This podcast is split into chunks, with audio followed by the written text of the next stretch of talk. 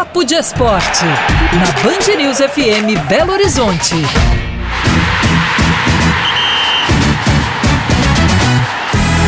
Faltando cinco minutos para seis, Papo de Esporte no encerramento do Band News Minas, segunda edição. Boa tarde, André Salles. Boa tarde, tô na área, sextou, hein? Amanhã tem clássico Cruzeiro e América na Arena do Jacaré, primeiro jogo das semifinais do Campeonato Mineiro. Sua expectativa para esse jogo, André? A expectativa é de um bom jogo, né? O América vem numa sequência de anos bem interessante, né? Chegando em competições continentais, o Cruzeiro ainda se reorganizando para disputar uma Série A. A primeira partida entre os dois times foi bem interessante lá em Brasília.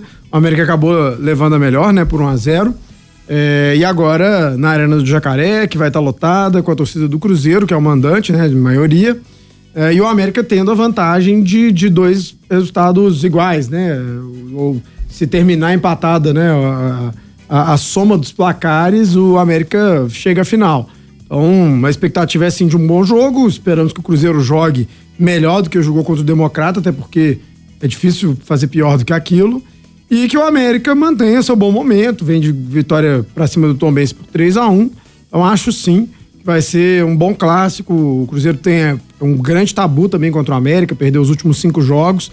Acho que são ingredientes interessantes e que vai fazer de um, um grande jogo amanhã, espero eu, lá em Sete Lagoas. Tem favoritismo nesse clássico, Gabi? Nossa, difícil, viu? Uhum. Mas eu acho que pelo momento, pela campanha, pelo que a gente viu até, até aqui na apresentação do futebol, eu acho que o América tem um leve favoritismo para essa partida. O Cruzeiro realmente não vive um bom momento. São muitas as críticas em relação às atuações nesse Campeonato Mineiro. Então acho que a América tem uma leve vantagem nesse sentido, por mais que seja muito difícil falar em favoritismo num clássico, numa semifinal de Campeonato Mineiro, né? Tudo pode acontecer. Existe essa cobrança muito grande em cima do Cruzeiro, então a gente pode ver até uma atuação melhor da equipe nesse sentido, tentando responder a, a essas críticas. Mas eu acho que o América, pelo que tem apresentado, tem um leve favoritismo para essa partida. E no domingo tem Atlético e Atlético em São João del Rei. Será que o Galo vai com time alternativo, titular, aí visando a a decisão pela Libertadores, André? Ah, time alternativo. O Atlético foi um time alternativo pro jogo contra o América, por exemplo, né? O Hulk acabou jogando, mas porque